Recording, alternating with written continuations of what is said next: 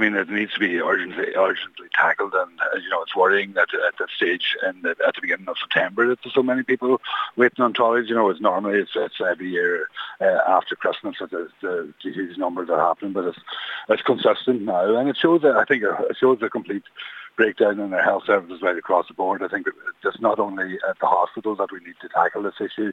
It needs to be tackled at GP services. It needs to be tackled at getting appointments further on in the hospital, further on in the A&E, and also in providing extra beds as well to ensure that people can be moved into hospital and moved out of hospital uh, with uh, urgency as well too. I think it's a, a, all those factors that need to take place and um, it, it, needs to happen right across the board and it needs to happen very urgently too as well to make it, to make it work for people.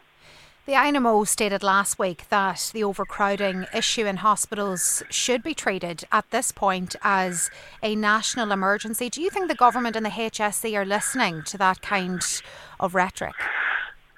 Well, look, I mean, I think making it a national emergency when it got there, we all know that it is an emergency and it needs to be hatched. And I would be afraid that the government would come up with a lovely, fancy set of words to say that this is what it is, and then that would, that would, with the attitude would be then, then that's job done.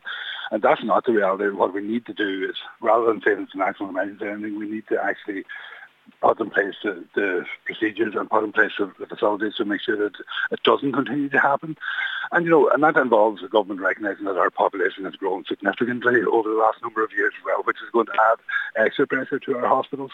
So we need to, what we need to be doing is we need to be getting more medical staff into hospitals, we need to be getting more beds into hospitals, but we also need to be making our um, GP services more responsive as well to people's needs. I believe that there's quite a few people that end up in hospital who maybe don't need to be there. Um, if you had adequate services available in the community, they could be dealt with there. And a combination of all these things then will go to actually reduce the pressure on the hospital services and on our health services in general.